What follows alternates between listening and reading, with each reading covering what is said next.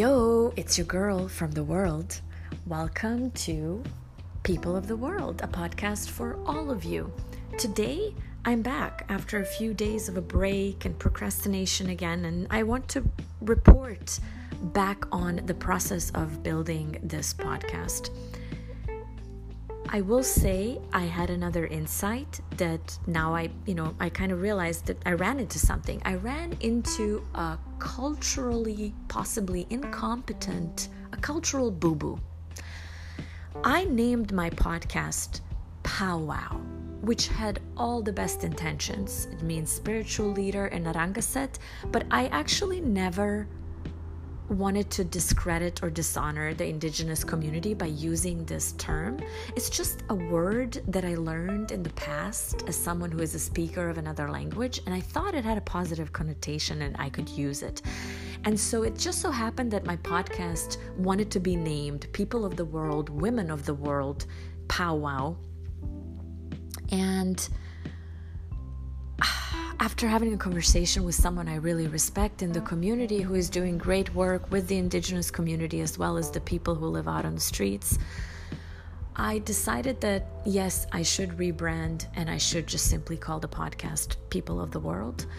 And I had to re record some things, the trailer, I had to take away language, and there might still be a powwow here and there in one of those podcasts, and I apologize for that. However, just in case you are learning about how this could be culturally inappropriate or incompetent or could be taken as an offensive term, I looked up some things that have to do with these kinds of, I mean, stereotypes possibly, but some of the, the language. Let's discuss some of the language. So, I looked up powwow. Powwows are social gatherings for ceremonial and celebratory purposes and are conducted under strict protocol. Using this phrase to refer to a quick business meeting denigrates the long cultural significance of the powwow. Now, in my mind, powwow is a positive gathering for people to have a fun, uplifting conversation.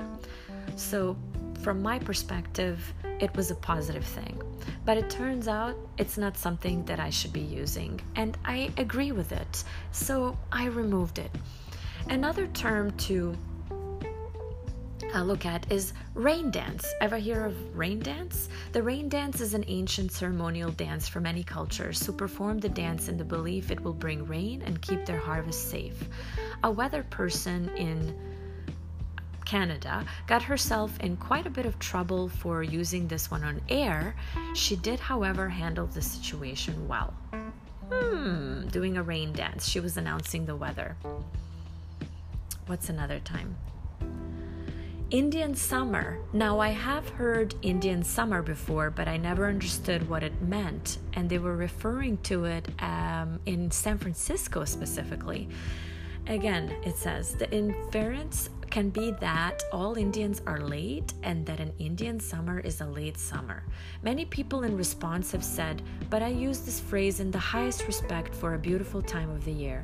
Remember that it may not be your intention to offend anyone, but the phrase has a history, and by using this term, you may have a negative impact on the people with whom you're trying to work. Indian giver is another one. This one is or has slipped the lips of more than one celebrity. We did some research on its background and how it came to be so ingrained in the vernacular of North Americans. Please read Indian Giver Where Did It Come From and Can We Give It Back? Um, so that's another one not to use Indian Giver. I guess it's the one where you know you give something, but then you take it back. And I've definitely used this one because I was taught that this is a cool thing to say. All right, what else? Mm, I'm just looking for it. And by the way, I am getting this from a website called ictinc.ca Indigenous Corporate Training Inc. It's their blog. working effectively with Indigenous people. And so, after reading some of this, I am now going to be seriously more aware of how I use this language. And I do agree that rebranding this was the right thing to do. See you next time.